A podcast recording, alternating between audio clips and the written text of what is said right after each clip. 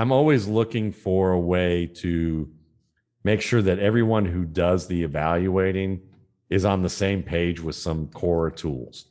That the easiest process is to define, we define them, and define it in a way so that everyone knows how to train it, everyone knows how to define it exactly the same way, and that we reinforce that by sometimes looking at tape or the results and saying, this is an example of that, or is this not an example of that, and seeing where everyone stands so that we can continue to teach it. You know, if you're teaching people how to make a peanut butter sandwich, you know, peanut butter and jelly sandwich, it's like, listen, you know, yes, you could do it multiple ways, but this is the way we want to build it. Do I really look like a guy with a plan?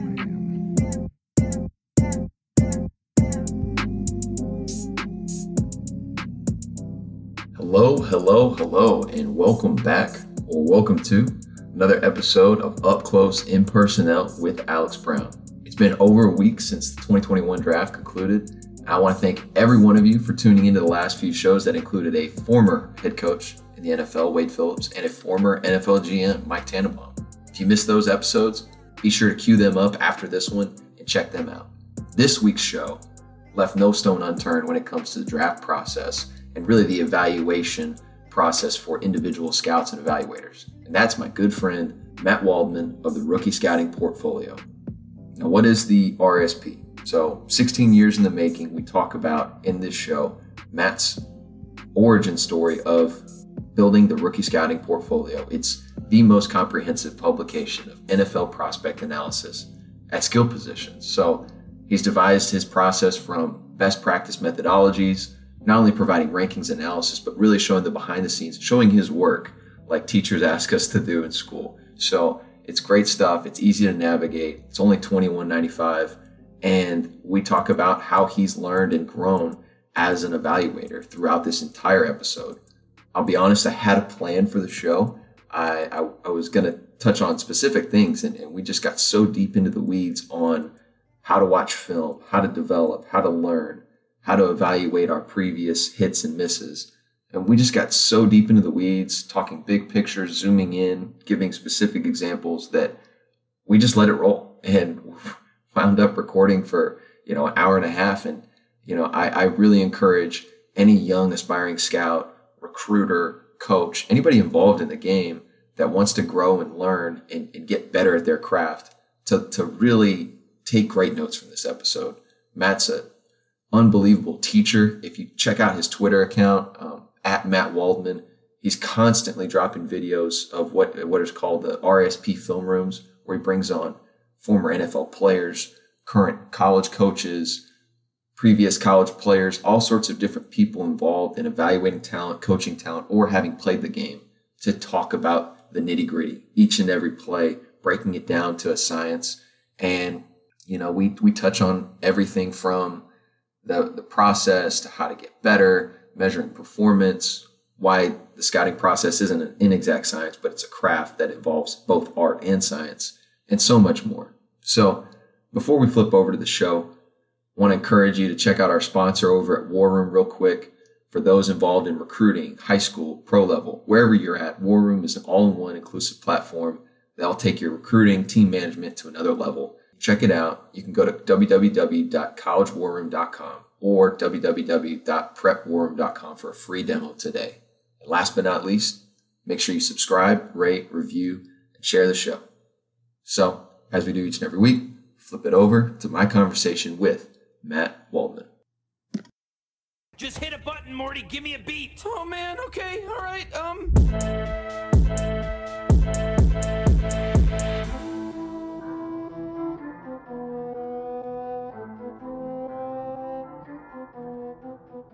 Matt Waldman, how are we doing? Man, I'm doing great. It's good always getting a chance to talk with you, Alex. Obviously, last week we finished the draft. I know you've been super busy with all the things that we'll talk about with the RSP, Rookie Scouting Portfolio, for those of you not familiar with the acronym. But how cool is it to see the draft in the hometown for you? Oh, it was very cool. My football hometown is Cleveland, Ohio. While I live in the you know, in the Atlanta, Georgia area for a long time. My roots are still back there. So it was nice to see Cleveland get a little love. And, you know, the team seems to be on the come up, which is great. You know, and the Ravens-Browns game last year was probably the best game I watched on TV in the NFL last year. And it was probably the only one I watched for pleasure, like purely just like, I'm going to sit back and be a fan on this one. Do you find it hard, like, doing that because of how busy you normally are? Because I'm at the point now where when I sit down to watch a game for just fun, I'm so, like, caught up going through Twitter and social media and texting people back because I'm taking a break from work.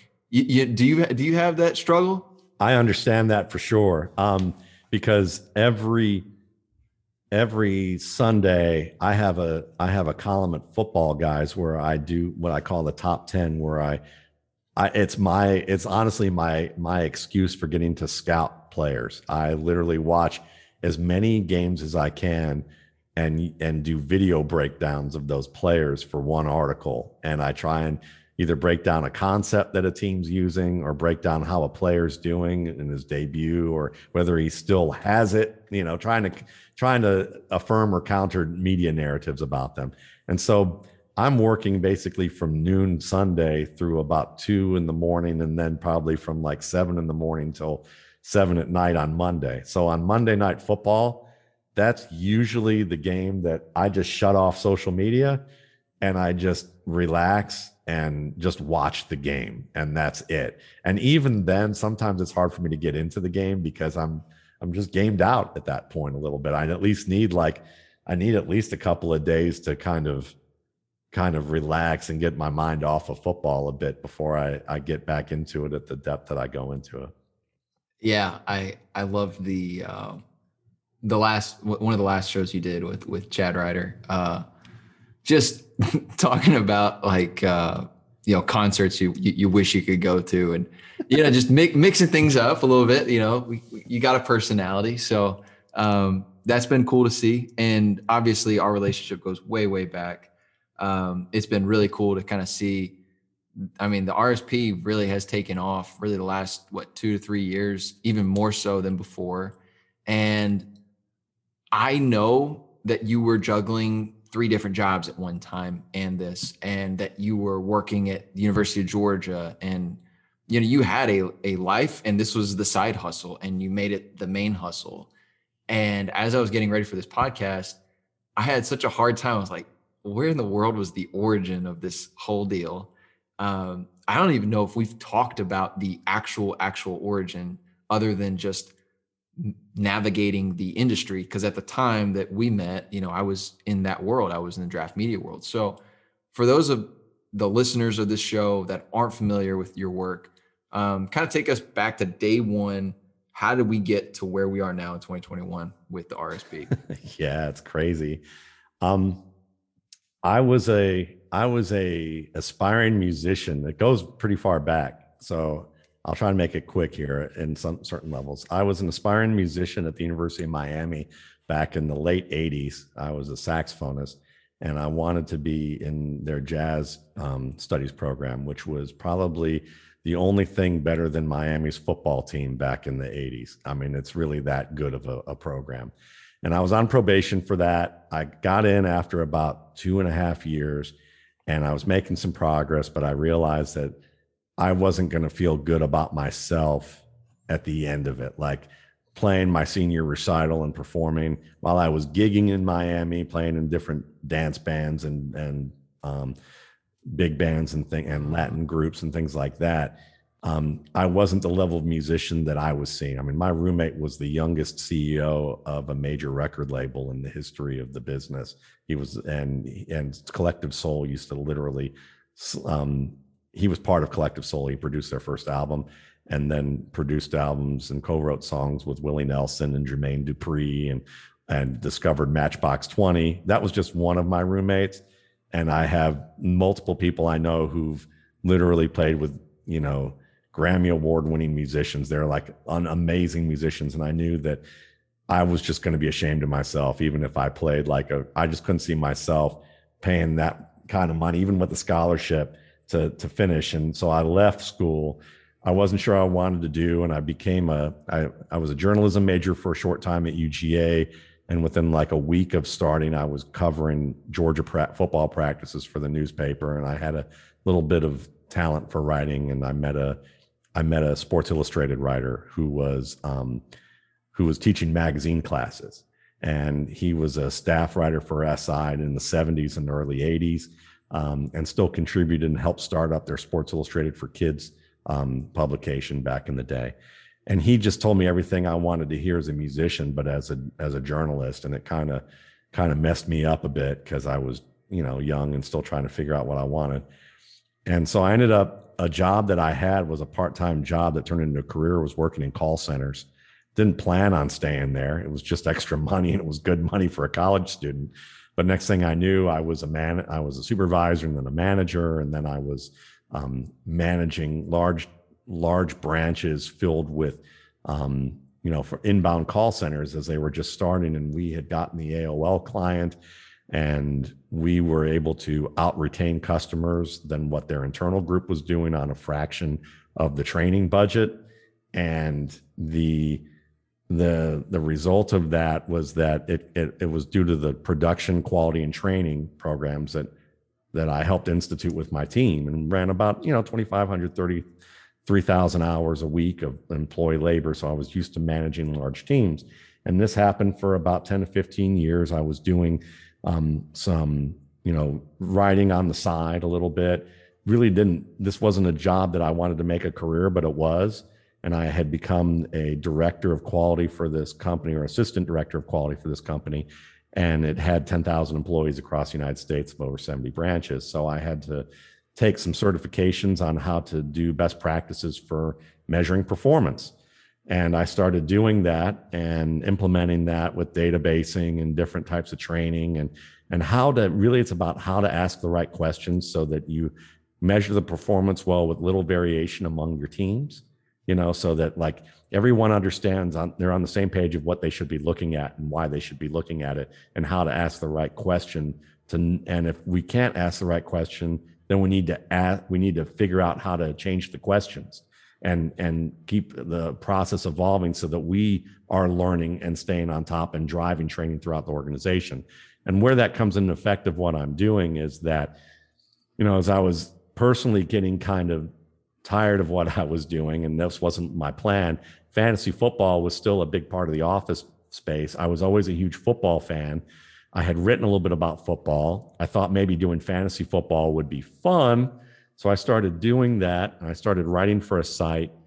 And I realized that as I was getting into fantasy football, while it was just starting to get popular, I kind of had a small knack for looking at rookies. Like at that time, it was obviously the level of competition in fantasy football is a lot more knowledgeable than it is now than it is past back then. So my knowledge was probably pretty basic. Obviously, I didn't really know anything about scouting talent or even though I used to skip school to really read books about football as like an elementary school student. I was, and I loved the game. That was all my experience. But for some reason, I was listening to Gil Brandt, reading Gil Brandt in a mock draft talking about a football player, and how that if he were 2 inches taller and 10 pounds heavier, he'd be a top 5 overall pick in the draft. And I'm looking at this guy and I'm going, wow, he's 5'9", 205. He went to Villanova. Let me look a little deeper. Oh, he was supposed to go to Florida State, but he tore his ACL, I think, in a pickup basketball game, and they rescinded the scholarship. So he went to Villanova, had like a huge season or two, tore his ACL slipping on black ice, like walking home one night. So he tore the second ACL, but he was like one of the leaders in college football in total yards, returner, receiver, runner, impressed the heck out of Andy Reid at the Senior Bowl. And it was Brian Westbrook, who had a long career, was a top player. And I recognized immediately when I thought, oh, I know why he wouldn't be a top overall pick.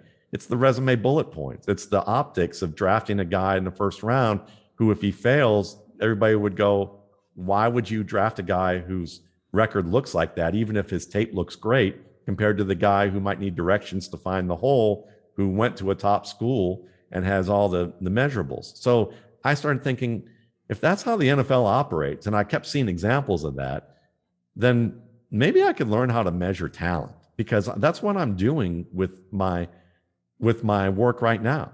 I have the tools on how to develop a process and how to keep the process working. So let's try this. So I started applying what I had learned to studying football players, and I bought a TiVo, and I taped, I didn't have access to all 22. So I TiVo'd every game that I possibly could. And I did that for a number of months in 2005, 2006. And then around March of 2006, I was like, well, if I'm going to write this book and I'm going to make it a PDF, and I want to make it as plain as possible, because, the graphic design, I don't know anything about, and it's going to look like something out of Glamour Shots if it did. So let me look like something somebody discovered in a desk file. It's going to be about the content and the process. So I and part of the process was defining everything that I look for in writing, having a glossary for people to see, seeing the weight and the point value, so that people understand, how much weight I give to each criteria point for each position that I study. And so I had all this worked out, but then I had to write the book, and I had to watch more tape. And at that time, I wrote this, I rented a hotel room, because I knew that, with my family, I wasn't going to be able to get a lot done in a concentrated period of time. And I said, I need a week off. And I'm going to I brought my PC, I brought all the TiVo, got in a hotel room for a week, and literally spent almost 130 hours doing nothing but watching tape. And I thought, I'm either going to hate this when I'm done and know that I'm not doing this ever again, or I'm going to know I have the bug for this, And when it was over, I was like, I was tired, but I loved it. I absolutely thought, I've got to be doing this.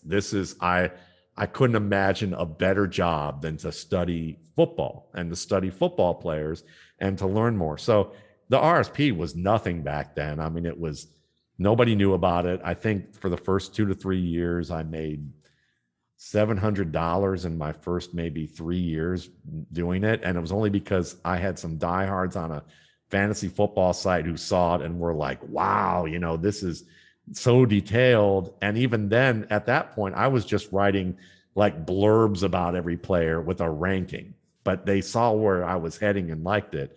And that's really how it got started, was just, back there. And then, the process itself was crazy. I could get into that if you want, but I would say, the crazy part about that more than anything is navigating whether I should keep doing it or not, and knowing whether it was going to be viable. Because at that time, I didn't play, I didn't scout. I was never a coach. And the people who were doing this all did that. So, people would say, well, what do you know? You never played quarterback. What do you know? You never scouted.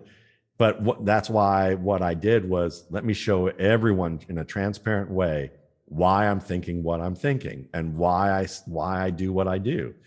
And I think people appreciated that, and it grew that way. And the process got better, because then I'd start to discover, well, I missed on a player, and then I'd say it's a wide receiver, and I realized I didn't know the first thing about releases from press coverage, or I didn't understand really all the different types of breaks there were and how the footwork is done, or I didn't understand the different types of schemes that running backs ran and how you approach them, or, how feet are connected to route progressions and all the details. So it would lead me to reading books. It would lead me to, talking to people. And then probably about five years in, I got an email from a guy who was in the league, who had analytics experience, had playing experience, had scouting experience. You know who I'm talking about. Yep.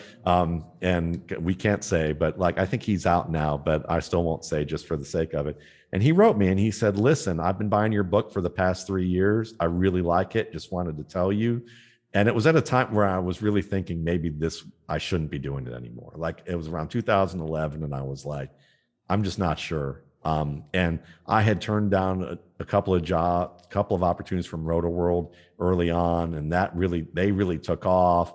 And I was thinking maybe I made a mistake, and I saw that it was making more money at that time, but with the lockout and some uncertainties and how and where it would need to head and all the juggling I had to do with career, family, and sleep,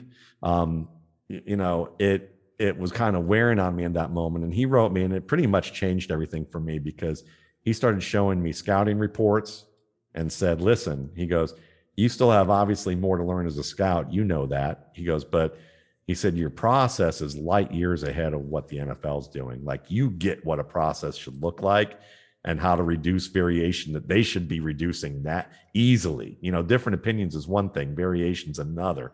And you get that. So you're only going to get better. And he's helped me out a lot. And it's grown ever since. I've just continued to grow. I was going to give myself 7 years because I figured I needed at least 7 years to get some sort of foothold. But now it's been 16 and it's been great. I've been able to come home, but sometimes I look back on it like this year and I wonder, how I got it done first. I feel like the reason we relate so well together and we connected right away is because we're both kind of from the same cloth of not from an NFL family, not from a coach, background, not from I've never scouted in the league. And I didn't play and you didn't play. So I totally relate to that, chip on your shoulder mentality. And maybe I have more of a chip and you kind of have a, all right, I'm just going to lay it out on the table. I think I definitely carry some of that as well, as far as like, hey, I'm going to put everything on paper and I want to present everything possible. And that was my initial problem at the start, is I was so wordy. Everything was, Eric Galco told me to write 800 words on, Bryce Petty, and I'll go 1200, a dissertation. And you've got 100 different checkpoints on receivers, like we were just talking about before the call. It's kind of like you get into the wormhole of trying to learn more, and then you get down into a valley, and then there's all these other branches of different coaches that learn from these guys, and everything is so cyclical, one, but also so there's so many layers to it that you can't know it all. You never will. No. It's always evolving and always changing. And like you said, books, conversations with people, kind of seeking that knowledge. It sounds like that was something for you at a very young age, skipping class, skipping school. For me, it was going bathroom breaks. I was trying to, rip off trading Randy Moss when he was with the Raiders to, after week 3, I'm like, all right, this is not going to work out. Who have you learned the most from? Maybe it's not even somebody that you're friends with. Maybe it's somebody you read a book about, or somebody you found a YouTube on, or like a clinic. But who do you feel like kind of your maybe 1 to 2 people that you have learned the most from on an evaluating standpoint? Because we'll get into the process, and I really want to dive into like the best practices for measuring performance, because you've written an article on it before, but I definitely want to touch that later. But from a scouting perspective and like watching the film and evaluating traits, who do you feel like you've learned the most from? I would say probably one of the best guys is Dub Maddox. And it's just from reading his books. Dub is was coaching for a long time at Jenks High School. I don't remember where he is now, but he has Adapt or Die. He has a number of different books out there, the R4 system. And what I learned about that, because quarterback is so dang hard to evaluate. And there's so much to it beyond just, beyond the technical skills, the physical skills, there's the whole character, leadership, and how they can bring people together and communicate. But what I really learned, and it's been validated to me by my coworker and buddy, Mark Schofield, who's a former quarterback at Wesleyan and writes a lot about quarterbacking. And he kind of learned this, kind of piggybacked it off of me, he said, is, he's still always learning about concepts too. But he said, I ultimately realized that the best quarterbacks read leverage. They don't necessarily have to be They don't necessarily have to be masters of the whiteboard. They, you know, and remember everything, because there's book intelligence and there's intuitive or performance intelligence, I would call it. And it's like, sometimes when you're a super smart person, your thinking can get in your way when you're on a stage, and you overthink things, and you think you see something because you're so smart and analytical, you want to wait for additional confirmation that you don't have time to do. And so I learned a lot of that, reaffirmed a lot for me from watching Dub, because the way he teaches is, yes, he's looking at the structure of the concepts and everything there, but ultimately it was about reading the leverage. If the leverage is right, let it go. You know, if this is the main play and this is the leverage, here's how you can tell what it is. And that's really kind of been like, I won't call it necessarily a cheat code, but it really was a bridge in a way where it helped me feel confident about ultimately what I'm looking for is the decision-making process and how quick that aligns. And then how he talks about footwork. So it's really about the alignment of the feet and the eyes, and how the feet can provide the stability to carry out what the eyes see. And the feet can also tell you whether they're hesitant or not hesitant. So that tells me a lot also about receiver play. That I transferred that to receiver play, running back play, and quarterback play, because even with running backs, you can look at them and see that it's about their footwork and how efficient they are with it. I'd say Chad Spann, who's a former running back with, he was picked up by the Colts, played with the Houston Texans, the Tampa Bay Buccaneers, the Steelers, and then he was traded. He was in the CFL and he was traded to a team that had the CFL's leading rusher. They traded their leading rusher away for him, because they were so enamored with him.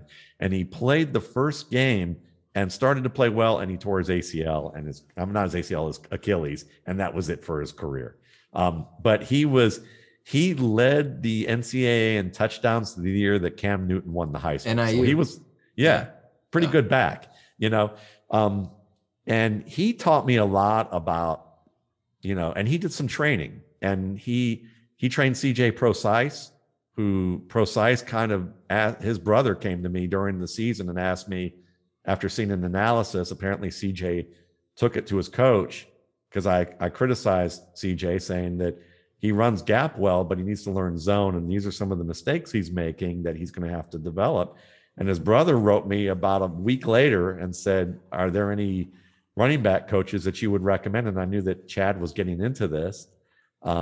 And I recommended him to him, and he goes, I heard from you because my brother, CJ Procise, and he saw your YouTube film room on him, and he took it to his coach, and his coach said, absolutely. These are things you're going to have to learn in the NFL. He's absolutely right. So, but Chad taught me a lot of that. So I, you know, just learning about the efficiency of movement and and I saw kind of how those two guys helped me kind of transfer the eyes, footwork, and efficiency of movement from an intellectual, intuitive, and technical skill point to help me kind of like know what I should be looking for with other techniques. And those are the guys that really influenced me. I really like how you've said a number of times, you just got to put in the time yourself and make it make sense for yourself, like put the hours in. And I don't know if there's any way to like make this into a drawn out point or anything, but like legitimately, like it takes a lot of time, and I wish I had more time in the day to just sit and watch film. Like my interns, the guys that I work with will always like, they know that I'm frustrated that I can't just sit there and watch tape all day. But can you talk about just putting the time in and how much you were able to learn just by, really self-evaluating yourself? Because I think that's a big trait of anybody who's successful, is like a certain level of self-awareness, and maybe not saying, okay, well, I screwed this one up, so I suck. It's like, no, I screwed this one up. Okay, why? And like, even going back to when you're a musician, like, okay, these guys that I am in the same circle with, they're here. I am at this level. I need a pivot, you know? But just from a standpoint of learning through the reps. for sure, because I was always a practicer and a hard worker, but I was kind of like, you know, I don't know who I would give the example to, because I don't want to be mean about any player because they all try their hardest. But I'm like that. I was like that all-state high school star who went to the who was out of his depth and went to the University of Miami during their national championship years, and they were like 3 deep at NFL prospects at my position, and there were 2 more coming like every year. So I knew that after a while, I knew that like I might learn one day, but it's going to be a slower development process for me. And so when it came to, I'd already been humbled that way greatly, and so when I went to decide that I wanted to try this publication, I knew I didn't know anything. So it was only, you know, it was really an experiment. And at that point, I liked the work and I saw how much work it was going to take, and I didn't care. So it was like, you know, giving people nowadays, it's like, well, if this doesn't work in a couple of years and I'm going to move on, think about it. I gave myself 7 years. 7, that's a half a life. That's like a third of a lifetime for like the average 21-year-old right there. I mean, you know, you're going to be, you know, that's a lot of time to stem with that. But the thing is that I played this, I knew that this process would help. So for me, the process was about this big game of I Spy. I would literally just sit down and watch the tape and go, okay, who moved before the snap? Why did they move before the snap? Can I answer why they moved before the snap? If I don't know, where do I need to go with that? But like I would literally write down if the safety moved and where he moved to, if the cornerback shifted, what he did, if the front shifted, what did they do? Even if I didn't know the technical terms for it, I would write it down, and then I would describe what happened on the play for the particular person that I was studying, you know, and anything that I thought might influence what that player had to do. And I did that for 10 years. I literally, it was like transcribing music. I was transcribing the game. So it would take me 8 hours to watch a quarterback at first. I would literally spend 8 hours on one game watching a quarterback. And I did that probably for 5 to 7 years. So knowing that you take that if you can take that amount of time where every play you're watching 7, 8, 9, 10 times and finding something new, that tells you there's a lot more you have to learn, you know, because if you can watch it 4 to 5 times and find the same amount of information, then you're like, you're getting better, you know, at that point oftentimes. And it's, so I guess more than anything is you have to give yourself the patience, and it's a hard thing to do because sometimes you have financial concerns or goals to work at. But at the same time, if you know this is your calling, you might have to suck it up and say, I'm not going to have a life for a little while, and a little while might be some years, you know, and say, this is it. Like, I'm going to make this work. This is what I want to do. And I know that if it's time for me to give up, then I'll give up. Like, if you know this is over and you don't want to do it, then you move on, because you're going to take whatever you've learned from that process and you're going to be great at something else. Yeah, you will be from the commitment standpoint and the self-discipline that it takes. And whatever lessons you learn from that, like there's so much from music that carried over to, like, to me, studying quarterbacks. I mean, like, I post things from pro musicians talking about performance that relate completely to quarterbacking. It's uncanny. Same thing with running backs and improvisation. It's like, understand, I studied improvisational music. Well, improvisational music has a structure. It has a melody. It has a harmony. There's theory behind it. There's techniques with all of that. You've got to learn all that in order to just play, in order to forget about it all at the moment and play. But before you forget about it, I'm still playing. I still play music. I got a saxophone in my background if this is just an audio show. But I just started playing again, like after almost 30 years. I'm taking private lessons now too. I play 3 or 4 hours a day now. And you have to learn so much before you forget it. It's got to be done it's got to be ingrained to, what is it? To the speed of reaction, where the reaction speed is as if, like, you know, it's just like the speed of instinct. And even though it's not instinct, it's memorized stuff. And I think that when you understand that and learn those things, it helps you learn where these people are in development sometimes. And do you feel like you get some of that now watching tape 16 years later, you know, just from the standpoint of you said something, I don't remember if it was in the last podcast or in an article I wrote, but you used to write down notes on every single play that a guy like was in. So some cases it's like 80 plays a game multiplied by 8. I mean, you're talking about a lot of one line notes that you have to pull information from to put together a scouting report, and do that over 175 to 200 guys and make it into a publication. And that obviously is a lot of time intensive stuff, and you're trying to get more names evaluated. So you had to speed that process up. How do you make that transition? Cause I struggled with that too. And sometimes I worry that in the effort to be maybe more efficient, maybe more productive, there are things that are missed. And it's always this battle of time. Like I feel like it's always a battle of time, because you can never be fully caught up. Like Russ Landy always said, a scout that's on schedule is not a real scout. Like, right. You know, like you're always behind. And if you talk to scouts on the road, they're always like, oh yeah, I got to still write up my guys from the last school I was at. And how do you get through that? Yeah. It was tough at first to make the transition, because it was like taking away somebody's binky, I guess, you know, like little kids, binky. Cause to me, it's your security blanket. Yeah. It was my security blanket. It's how I learned. I played this big game, I Spy, for years. So how is that going to happen? But what pushed me was when I really screwed up my evaluation of Dak Prescott.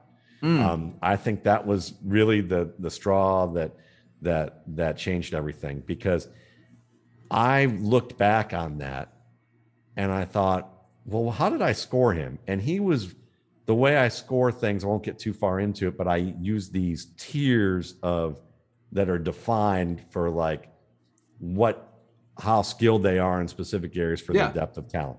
And he was between so many tiers, like his score was between two tiers and so many categories. So did you have him like, so I just for everyone listening, you know, star is your first tier, starter, committee, reserve, free agent. So did you have him like in star category for some, starter for others, committee for others, and reserve for others? Yeah. And it was mostly, but there were a lot of committee and starter. And so the problem is that if I had literally, there were like 5 or 6 that he was between the two on. And if he had scored starter in each of those, he would have been one of my top 3 quarterbacks in that class easily. And so I asked myself, what is it that would have made the difference? And the answer was easy after going back to reading my scouting reports or my notes on him. I hadn't watched enough tape. I hadn't watched enough tape of him. You know, it was getting to a point where I had diminishing returns because I was so detailed on everything.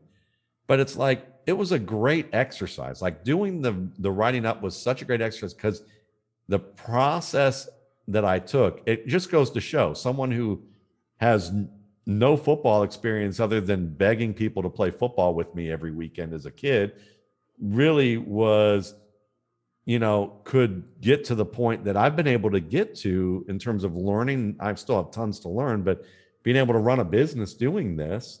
And it's because I had a process that was about asking the right questions.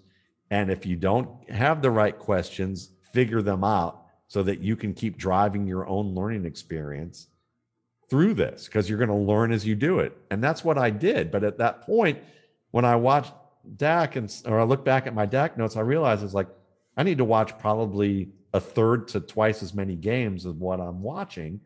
And while my depth of examination is helping me grow this business and build it, because it's not like I'm doing massive marketing campaigns and have like all these, it's a grassroots business. So the fact that I was at the point of being able to come home was through word of mouth, and that the quality of the work was decent enough.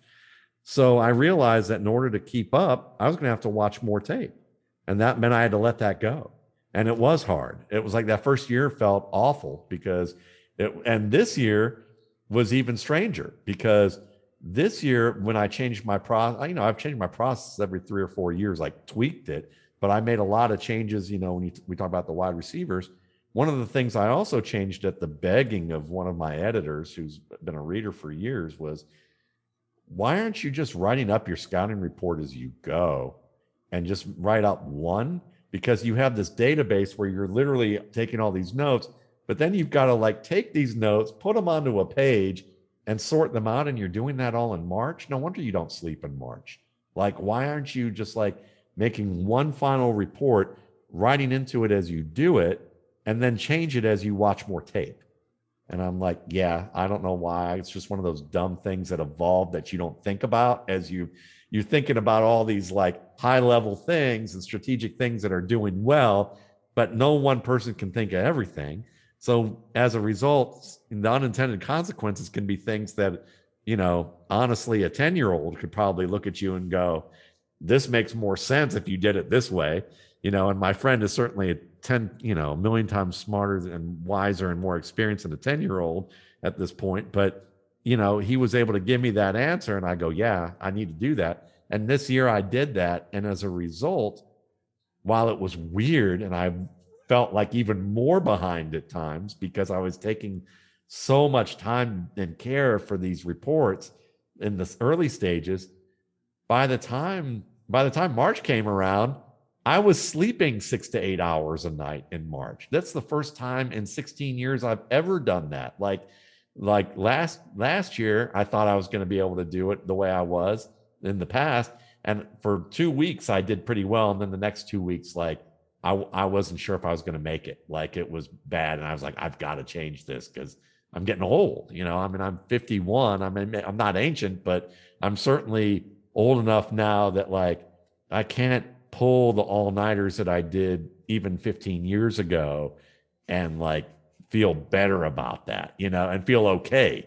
So like, if I want to do this for the next 20 years, I better be able to get at least, you know, 6 to 8 hours of sleep, at least every other night, you know, as opposed to like going, you know, when in my 30s and early and mid 40s, like sometimes going 2 to 3 days with only 4 to 5 hours of sleep.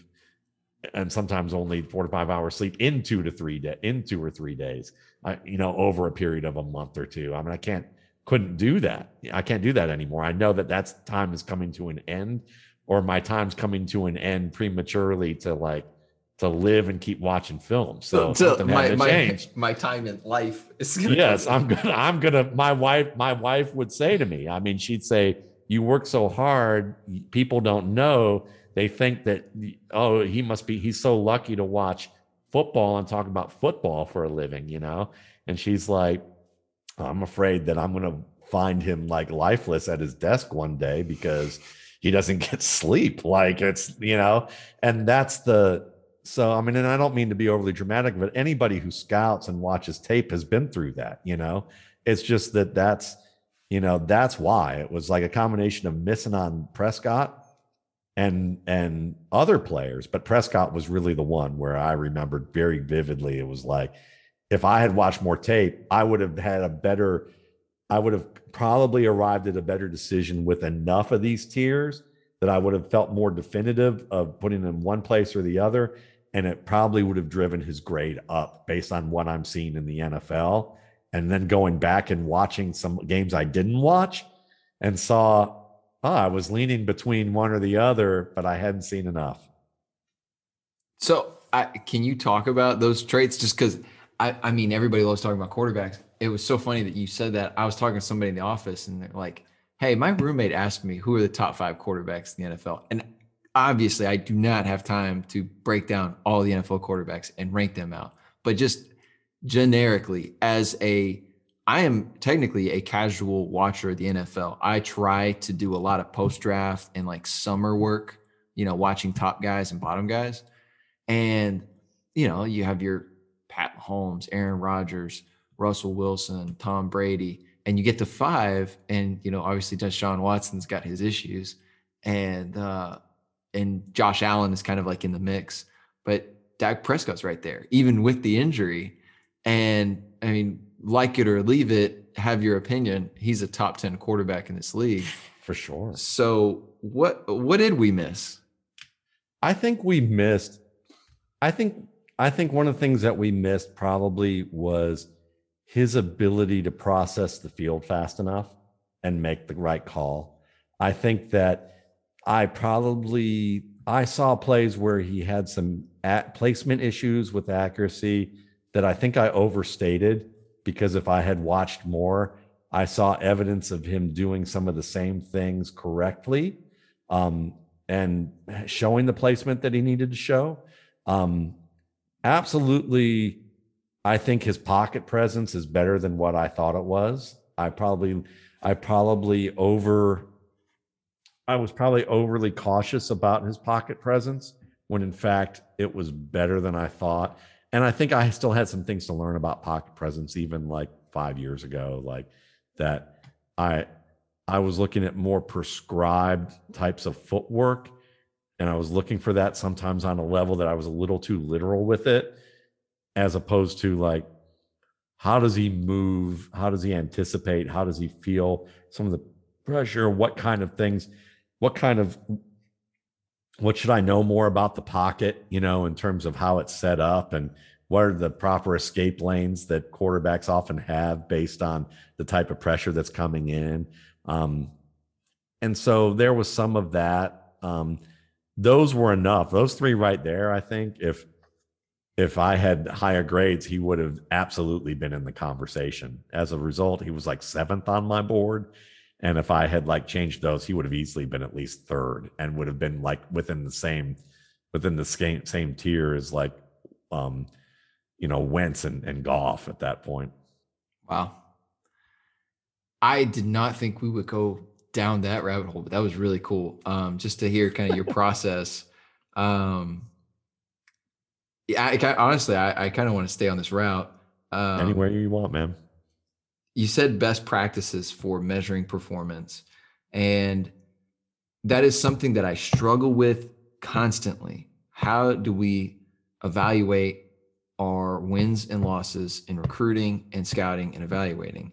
And there's so many data points that it's kind of like, all right, yeah, PFF, you worry about all that stuff. You and your Army, Steve Palazzolo, y'all got to figure it out.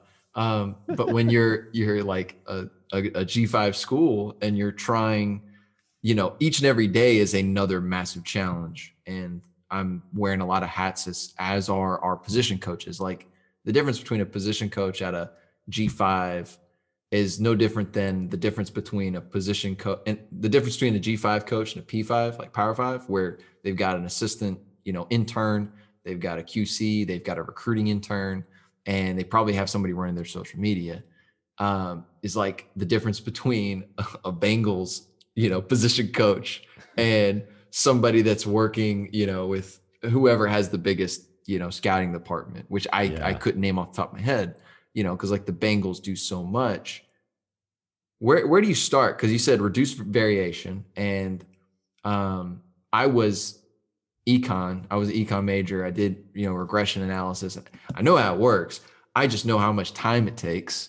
And it's kind of like, for me, it's a little bit of diminishing returns. So I really mainly focus on, okay, for the guys that we know we hit on, okay, what has made them successful? Were there any things that maybe we overlooked that were positives that enable them to succeed, or is it stuff that we noticed? And then with the guys that you quote unquote miss on or don't make it in your program, okay, let's define why that happened and try to implement a kind of safeguard for, okay, if the guy has this red flag, we have to have this to offset it from a grading standpoint, from a makeup standpoint. Yeah, compensating factors. Yeah, because it's a sliding scale. There's so like, I truly believe there's no black and white in evaluating. It's you live in the gray constantly. Yeah. And I hate the inexact science like label, because it's just, it's an inexact science because we're not putting enough time and energy into the right places at times. So like, where do you start when you're trying to self-evaluate and quality control? Because that's something that you've written about, you've talked about a lot, but like, where do you start? Yeah, it's such a great question. And I like to call scouting a craft, because that way it's like art and science together. And obviously it would be highly presumptuous of me to like think that I have any of this figured out as someone who just does this by myself now.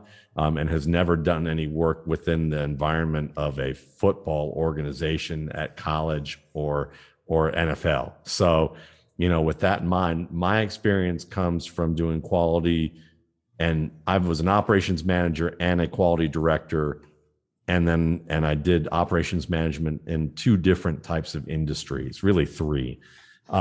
So with that in line, for me, the first thing is, I'm always looking for a way to make sure that everyone who does the evaluating is on the same page with some core tools.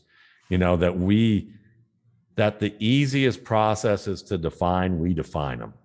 And we kind of have a way of defining it in a way so that everyone knows how to train it. Everyone knows how to define it exactly the same way. And that we reinforce that by sometimes looking at, you know, tape or the results and saying, this is an example of that, or is this not an example of that, and seeing where everyone stands so that we can continue to teach it and make sure that it's, you know, if you're teaching people how to make a peanut butter sandwich, you know, peanut butter and jelly sandwich, it's like, listen, you know, yes, you could do it multiple ways, but this is the way we want to build it. And I want everyone to do it this exact way, because it's just a sandwich. You know, this is the way we're doing it. I understand that you may have different ideas about whether a player can be good or not, but we shouldn't have a different idea about what type of movement we want to see from a player, what type of footwork we want to see, whether they read certain things the right way. You know, we should be able to define that at least. And if we do that and teach to that and reinforce that everyone's seeing these things through, you call it calibration if you want, calibration sessions, film watching sessions, some sort of scout continuous school. Scout school meetings every month, every 2 weeks, whatever you can do, as long as it's regular for an hour or two, you can get a lot out of that, because once everyone's on the same page, what you do, you reduce the mess ups where people just... They didn't see it. They didn't see it the way they should have seen it. Now, at the same time, what it also does is it allows people to say, we don't really have a definition for this. We don't really have a way of defining why this is good, but we can all agree this is good. Like, we want this, but according to the way that we're defining it, we wouldn't take him, you know, and that's wrong. And so then but then that group's got to say, well, what kind of question should we ask then? How do we change the question? How do we change that process so that we're at a point of being able to say, all right, well, yeah, he's got speed, but he can't get separation.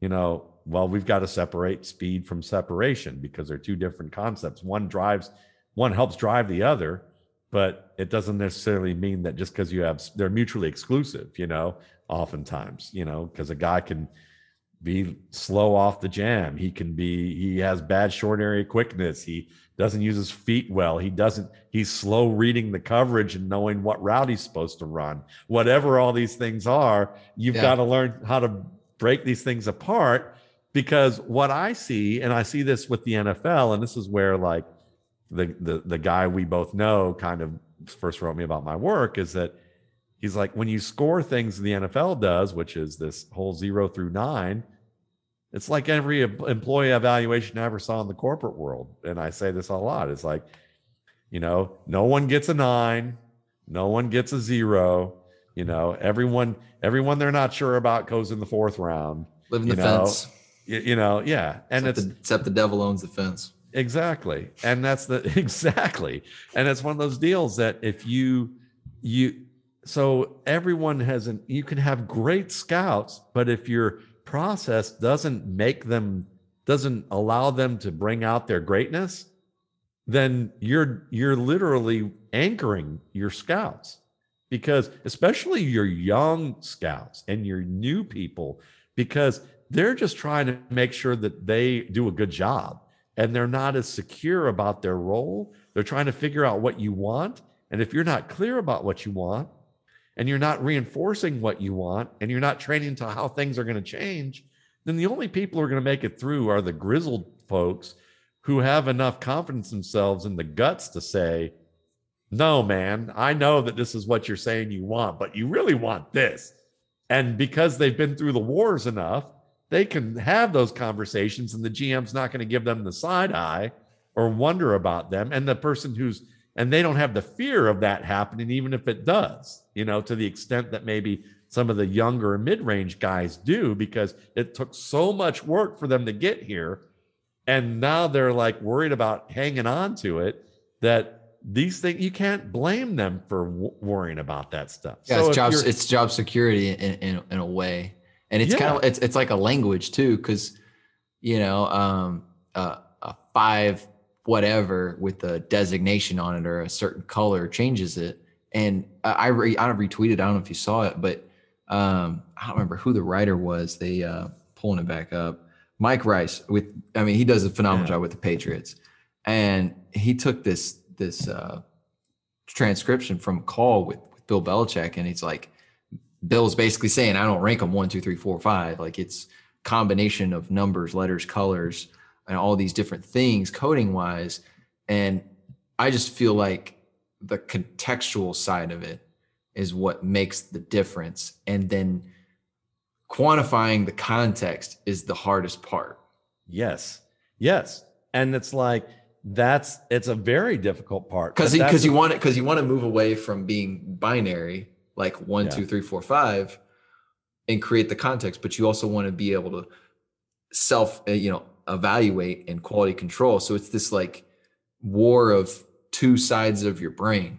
Yeah. And when you do it, it's like one of the things that I find is that obviously I'm lucky because I don't have to evaluate character. I don't have to evaluate leadership. I'm only in the sphere where I'm evaluating what's on the field. And that's a fairyland for most scouts. Okay. So I realize that I'm in fairyland with that.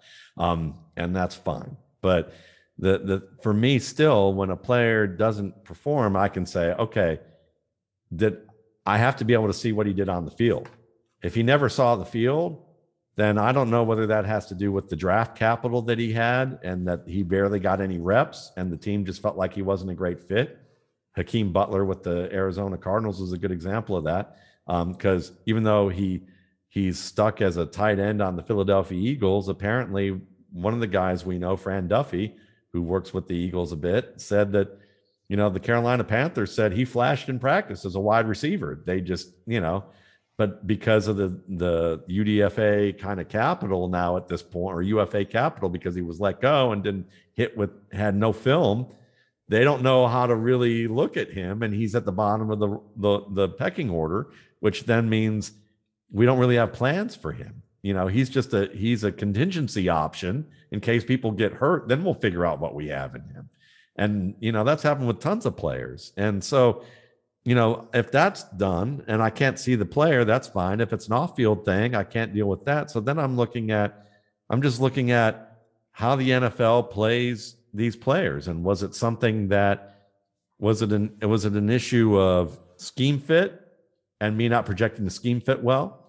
Was it an issue of that he didn't move as well as I projected him to, that he didn't fit the athletic components the way that I expected, because, I look at, metrics all the time and I measure that, but I have a wider scale of what works to the NFL. In my opinion, I've made a wider scale for my evaluation than maybe what some people do. Like I've seen Gil Brandt scale And I've kind of widened some of those numbers out a little bit, because what I've discovered is, like you said, about compensating factors or compensatory factors.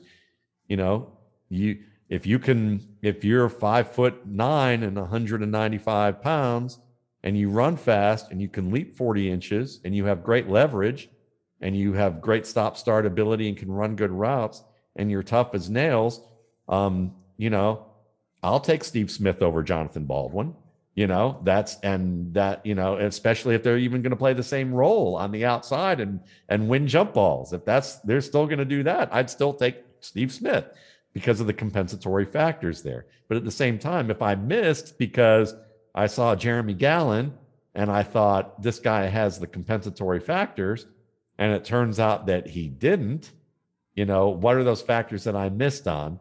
And do I need to alter my scale, or is it something else that I missed? Is it a technique issue? Is it an ability to understand, you know, these different things? So I'm looking at that kind of stuff. And usually what just comes down is what it comes down to overall, because we can get in the weeds on all of this, is just, you know, does the player, you know, can I answer the question?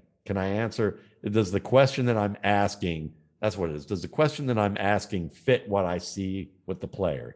And if it doesn't, I either need to split out the question, change the question entirely, or add a new question to it. And I find with valuing players, I'm starting to see the potential benefits of that when I have so much criteria. While it seems like a pain to make, and it seems like a lot of work to do, the more criteria I have, the more it allows me to value players who are very different, because you can have more winning combinations. And at the same time, you still have losing combinations. You still have combinations where it just doesn't work, you know, but you can have, if you have enough criteria and the weights aren't too overly distributed one or the other, you can still like DK Metcalf and you can still like Sterling Shepard. You know, and if you can get it right on both of those guys, and you know, one has a broad base of talent and the other one has a very narrow but deep one, I mean, that's what you're looking for. And breadth, I think versus depth. Yeah, breadth versus depth. And that's what I've kind of evolved to. This is really good stuff.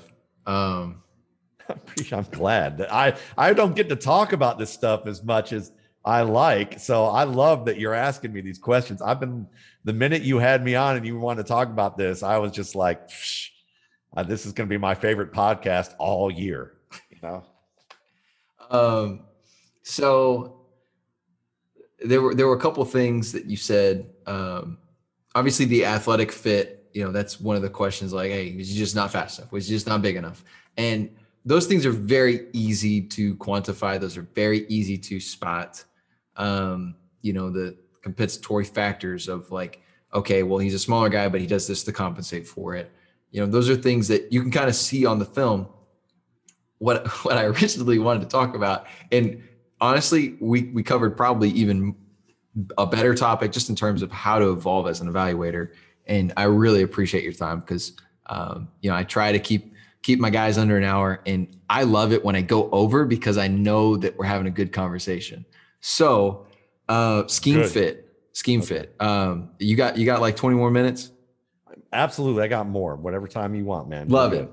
All right. So when you talk about did we make a mistake from a scheme perspective? How do we look at that as an evaluator? Because we talked about it off air. It's frustrating when people are like, oh, well, he's coming from, you know, one of these college air raid systems, and, oh, you know, these spread systems. And it's the most generic, overused killer of a quarterback or anybody on the offensive skill positions. And at the end of the day, they're running all the same concepts, passing game wise, that the NFL is running. Like mesh is mesh, drive is drive, you know, scan is scan, China is China, smash is smash. Like all of these are the same concepts. They're just different verbiage. And I mean, just from my perspective before, I really want to hear your side, because you watch so many more college players. But when we talk about high school players and even transfers, I want to know what all were you assigned to do? Like what all was on your plate? I want to hear it from you. I want to hear from your coach. Like, were you making checks? Okay, how did you make checks? What was your thought process? And, you know, from getting on Zoom, getting on the whiteboard when you're in person, when hopefully we get it out of this dead period, and you hear them talk through it, talk through their process, then you can hear a different level of mastery. And it's not even necessarily that they're saying what exactly we're doing, but it's, do you have mastery within your scheme? How involved is your scheme? That will tell us how much we will have to teach you. And then that becomes another contextual piece to the evaluation. And you can't really put a grade on it, but you can definitely grasp, okay, this kid is a developmental guy. He's probably going to need the whole first year. Yeah. But when you're looking at it from evaluating college players and NFL players, how do you approach that? Yeah. I mean, for me, it's for every position. I mean, I could talk about this, but I'll start with quarterback, is that I want to see there's the science of the game, and then there's the craft of the game or the poetry of the game, maybe, because, you know, there are players who they can translate the whiteboard really well. Like their whiteboard game is amazing. They know where everything is supposed to be. You can tell even when they're throwing the ball, sometimes to a bad effect, because sometimes what happens is when that third read is available to them on the opposite side of the field, they know it's available to them. Like it instantly clicks to them, but they don't have the poetry to understand that when they're turning and throwing to this, that it's not always wide open, that maybe it's going to be covered, or that they don't have a feel for what I call the ancillary coverage, like the coverage that's not directly on the receiver. Maybe there's man coverage or a zone cover, on a receiver running a certain route, but there's a defender within the area that if he's aware enough of what's happening, can peel off his coverage to cut off or undercut a route. And so oftentimes what I'm looking for there is, does the quarterback see beyond what he's memorized? Can he make adjustments that aren't taught? I call it the it factor, which to me is integrated technique. Imagine that you teach a player, you're teaching them five different things over the course of a camp, maybe, or five different concepts. And some of those are technical, some of those are conceptual, some of those are game plan oriented, whatever they are. And a player, when you're not practicing, like for instance, I'll give a good example of a player that's a receiver, Rashad Bateman out of Minnesota. Rashad Bateman, in my opinion, has integrated technique because he can run an out route, and as he's making the break, see that there is a shallow corner who was playing the shallow zone, even though he was being covered by a safety man to man and the safety's trailing him on the breakout that he just beat. There's a shallow corner who sees the quarterback's eyes and drops to depth to cut off the route. And as he's making his break, he sees what's developing and changes his route to a curl and undercuts the cornerback to make the catch. Completely altered the route, Yeah. And to do this. And it's funny because me and Fran Duffy both talked about this. This was one of those moments when you're like, come from your different caves. And we talked about him and he goes, I saw this play where, and I like ended the sentence, and he laughed. He goes, yeah, and all excited because it was the same thing he saw. And so that's an example of a guy that it wasn't like he was taught in practice to run an out and convert it to a curl when this happens, because they weren't probably teaching this type of thing. He just knew that he needed to make that extra step because it was happening in real time. Or a Jamie Newman, who maybe not be a top quarterback prospect, but I'll see him on a rollout and there's a safety or a guy playing contain outside who you just know is coming downhill for him. And he's not like the quarterbacks I know who are super smart, but they're so task focused on the rollout that when they finish the rollout, they realize that there's an unblocked defender in their face and they don't know what to do, or it's too late. He's the type of guy that I've seen where he may not make the best reads all the time. He may not be as accurate all the time where he needs to be, but I'm not worried about him having enough of a head on his shoulders that when the criminal busts into his house, that he doesn't know what to do. Like, he knows he has a plan. Like, he can look up from his task and go, oh, this has got to change because this isn't working. I've got to make a change. And so to me, I want people who can, I'm looking for people who have that thinking, that extra step. It's not just executing tasks, but it's seeing the broadness of the broad context of the game and knowing when I turn to that third read, I got to see at that last second whether there's good leverage with that coverage that's going to be there. I need to look to that to make sure that, or I need to know where I'm placing that ball. That placement has to be on the money. And there's guys that I'll see that do everything perfectly, but you can tell their feet were good, everything was there, but they didn't have the great placement with the ball. And they put it into a place that they had no business doing, or they didn't know that the coverage was, that there was a guy in, playing in the flat or up at the numbers who could peel off his man and make the type of play. And I think that the best players account for those things. So oftentimes what I'm looking for, I guess, is when I evaluate for players, I'm looking for them to be able to think as the play unfolds in addition to what the play design was supposed to be. So I'm fine with, and there's two types of players I've found, like there's task-oriented players and there's creative players. And my buddy, Mark Schofield, who I mentioned again now, he's renamed that to bakers and chefs for quarterbacks, because it's an easy analogy. The baker follows the recipe to a T. Everything has to be exact in its conditions for the dough to rise right, and cook exactly the right way. Whereas a chef, they can be that way, but they can also be the short order cook who has basically a can of beans, some frankfurters, and some guava fruit in their cupboard, and still make something that tastes really good. And it's like your quarterbacks, we look at it as like, listen, Tom Brady might. I would even argue Steve Young was one of the best task-oriented quarterbacks we ever saw, and same with Tom Brady. Most people would think Steve Young is a chef because of all his running around, but I don't think that worked out too well for him in Tampa. I would argue that it's possible, as he would say, that the system he had to learn a system and really learn every nook and cranny of it and every contingency. And he thrived off that. And of course, he had like multiple years to do it behind the best. But Brady's that way. That it looks like he's creative, when I think really it is that he's so prepared and remembers so much and is so driven that he knows all the contingencies. Whereas I'd say Peyton Manning's more like the guy goes, hey, if we add some beer into that at the last minute, it's going to make that really taste good because it'll evaporate off here like that.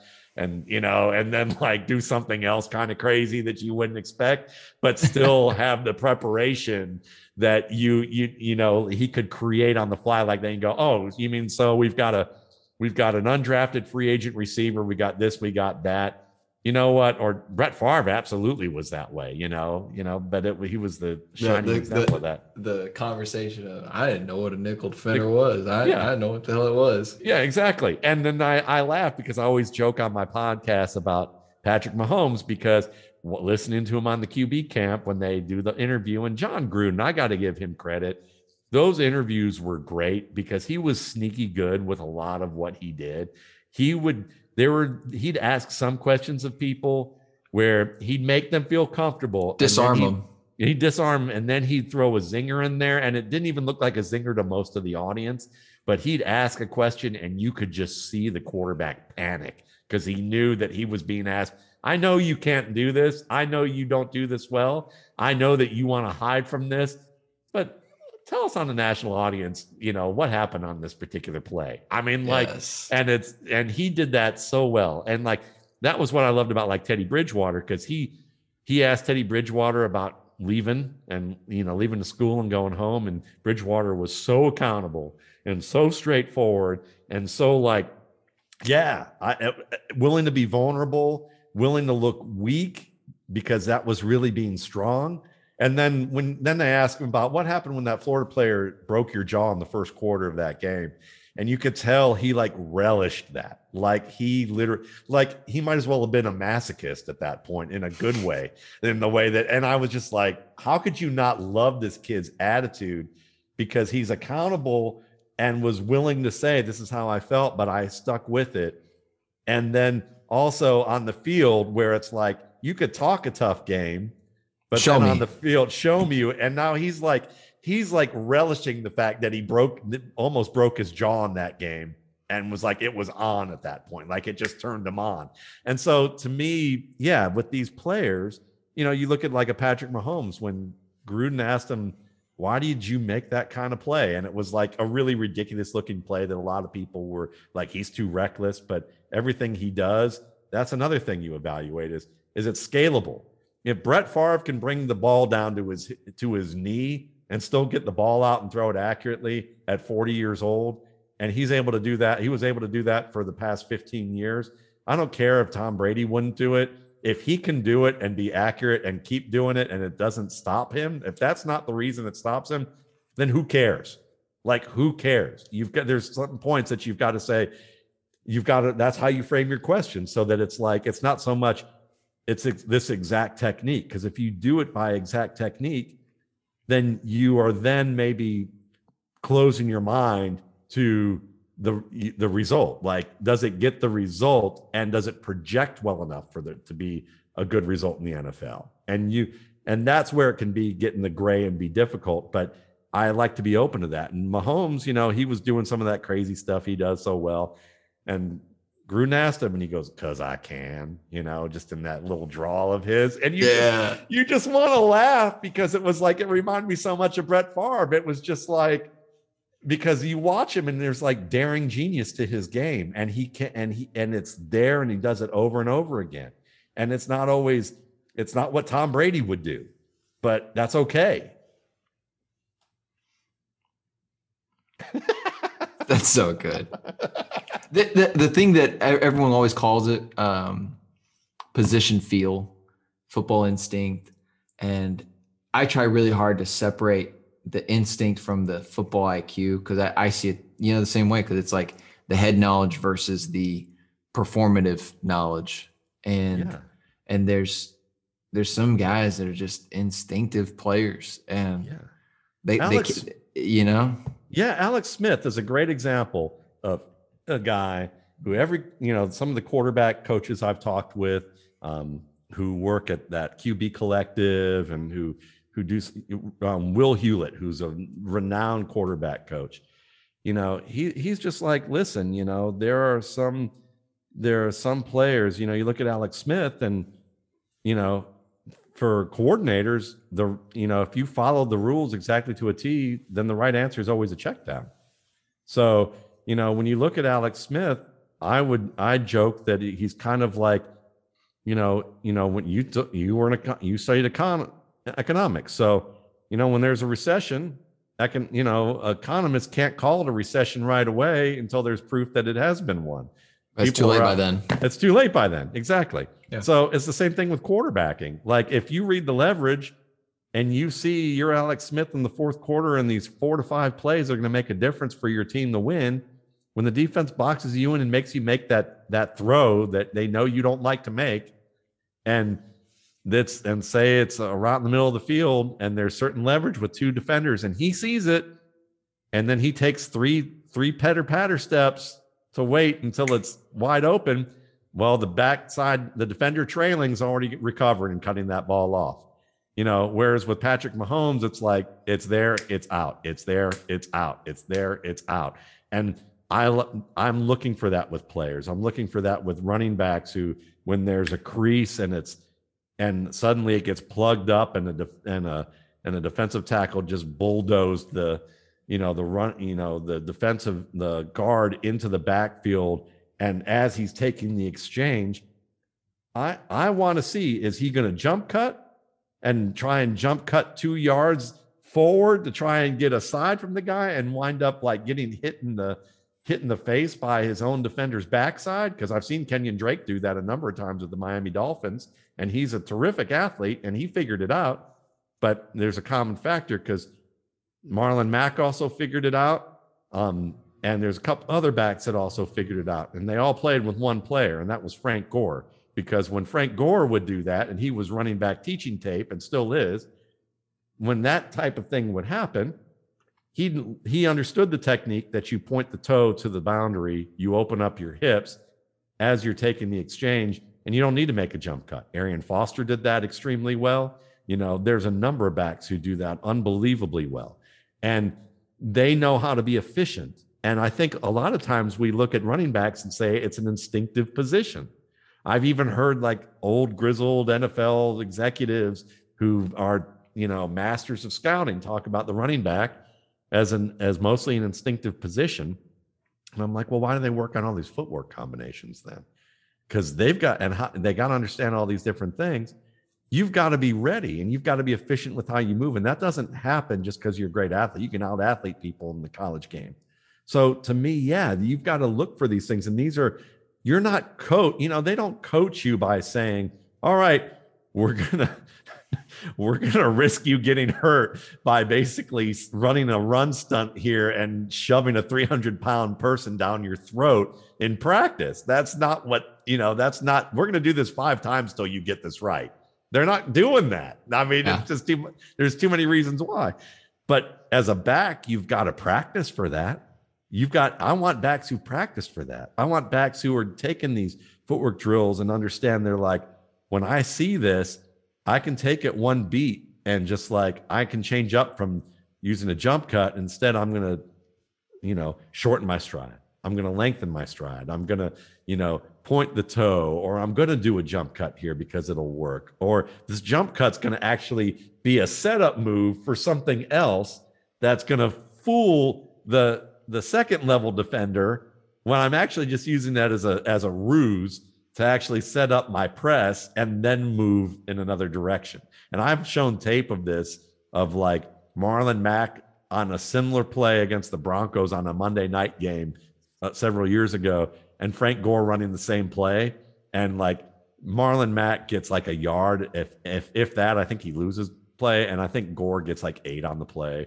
This year, I showed one of Anthony McFarland with the Steelers on like on a play where the Jaguars ran a concept where they brought a guy in off the right side and he sees the penetration off the left and he literally jump cuts into the guy off the right side and loses 3. And I thought, I wonder what Frank Gore would do. And I literally looked the next day, I pulled up the Jets Chargers game, first play of the game, same exact play, same exact thing they did. And he literally maneuvered it so well, he gained 13 on the play. And this is old man Frank Gore, who doesn't have all the athletic stuff that you wish that running backs would have right now. And he's out playing a guy that everyone's like, was nuts about his athletic components and his ability to move and avoid people and all of this. But it's, again, it comes down to these things, understanding what's separating the intuition from the learned skill, and not just saying, you know, again, and as a guy who's an improvisational musician, you know, I'm sure back in pre-civil rights, you know, pre-civil rights America, Louis Armstrong was just some sort of idiot savant to a lot of white people out there, when he was actually a master craftsman of the trumpet and basically helped invent one of the greatest musical art forms of the United States has ever put out, and is still studied to this day in terms of the unbelievable things that he could do as a musician. And he practiced, you know, it wasn't like, yes, sure, he had talent, but he knew he had the talent for learning how to divide these things up and knowing how to account for things. And it's the same thing with these players. And sometimes we are like, yeah, well, you know, he's just so instinctive. You know, well, yeah, and no. The one part I would say is a little bit instinctive is vision, and being able to like spatial awareness. Yes, is like at that position. And some people haven't, some people don't. The footwork, absolutely. I'm totally with you. And there's like, some people have capped ceilings of what they can be with the right footwork, right? So then you're now evaluating the foot speed and the bend and the flexibility and the burst and to and through second level gear. We could have this conversation all night long. I mean, I want to get you. I want to get you back on. Okay. And let us talk about like running backs and receivers from a footwork standpoint. I got to bounce. But what were you going to say before we close out of here? I would just say that a great example of that is Alvin Kamara. Mm. Like that guy's like a Zen master with spatial awareness. It's unbelievable. And slipping tackles. Like there's things he does with his body movement that are just absolutely insane in terms of being able to stay on his feet and to be able to anticipate contact and move his body in a way to basically either force the issue and subtly like attack, or subtly like kind of bend away in a weird way while the contact's going on. He's a boxer almost. Yeah. He's a mutant. I mean, I think that literally, like, if we were going to end this and say, you know, if you've watched the second half of Pulp Fiction, the second movie of Pulp Fiction, where Uma Thurman walks up to the stairs and expects to see like the master of Kung Fu. Well, you know, I'd expect if a young running back went up there to learn about balance, you know, he'd see Alvin Kamara up there. And yes, if Nike, if you want to sign him to a contract and have that as a commercial idea, just give me a call, you know? Hey, I love that. And as you were saying that too, I just made me think of Barry Sanders. And I grew up in Dallas. So, you know, Emmitt Smith was a god, and rightfully so, because he was so, you know, just savvy, and he was so proficient and efficient in all his movements. But I just remember, like, when I first got a chance to watch Barry after growing up seeing and only hearing about Emmitt Smith, I'm like, this dude with way more juice. And I just wish he would have kept playing a little bit longer. But hats off to him for knowing when to hang the cleats up, and we're about to do the same. So before we leave, go ahead and use this time to kind of like give a shout out to RSP, kind of plug your deal, because I know you've got a post-draft edit coming out soon. You've already posted the April 1 pre-draft edition. So talk about what you got right now for, you know, any of the listeners that want to read more about your work.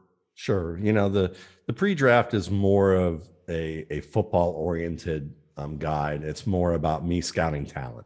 That's really what I like to do. I'll give little nods to fantasy football here and there and some fantasy advice to people, but I keep that separate. I usually label that as the fantasy perspective on what I'm talking about, because I really get into the nuts and bolts of scouting, as you obviously see there. But the post-draft is really like a 100 to 120 page addendum that I do for fantasy players. And it comes with a cheat sheet where I look at my rankings that are updated based on their fit with teams, and my projected fit with them. And it weighs them against the average draft position of drafts that I watch over the course of this week. And so and then I give you like a value that's like a kind of a fudge factor. It helps you understand, like, all right, Matt Waldman has Nick Chubb rated as his top back, but no one's even thinking about him being the top back. So here's where people are drafting him. Here's where you can get Nick Chubb at a value, but still make sure you get him and not like risk losing him.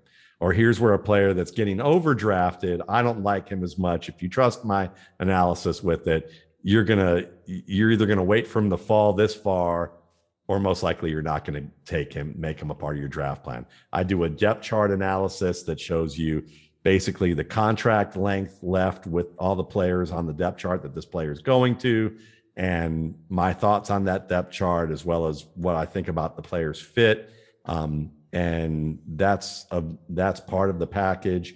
And I do a newsletter from June through December that kind of keeps updated on what I'm looking at for 2022 and the updates for what I see during the season with a lot of these players. That's all available for $21.95, and a percentage of that goes to an organization called Darkness to Light that I've been giving to since 2012. They're an organization devoted to training people to prevent sexual abuse of children, as well as to help children and communities when it does unfortunately happening by training them on how to respond, because it's such a taboo subject. It happens to 1 in 4 children. It often isn't the stereotype of the creepy dude in the van, you know, trying to lure somebody in there with candy. It's usually a family member or someone people know and trust that ends up doing this. And when kids aren't believed, it often creates more trauma. So this organization's great. We've given $4,000 this year. We're going to give another $1,000 by the end of the year. We've given about $5,000 each year since 2011 at that point. They're a great organization. So it's, you know, that the product you're getting that you're going to enjoy and hopefully learn some things about the game from. You're also helping out with a good cause there. And you can find my work on Twitter at Matt Waldman, Matt Waldman RSP, and Matt Waldman's RSP Film Room on YouTube. I'm so bad you got a blue check. You're mad that I got one? I was so jealous. Congratulations to thank you. You know what? I think it's because I did work with the New York Times in the past. No, it might be because you got 66,000 followers. But anyways, if you're not already following Matt, please follow him. If you couldn't tell, we love just talking about the nuts and bolts of evaluating. I had some notes on talking about, you know, just how he teaches through his RSP Film Room just series. Just search him on YouTube, scroll through his timeline. He's always talking about what he's seeing on film, and there's actual like game film that he's going through. So if you want to get better at your craft, like listen to him, listen to the people that he brings on his show. And we will have you back, Matt, and I appreciate your time. Hey man, I appreciate you. This was a blast. This was a lot of fun. All right, man, I'll see you.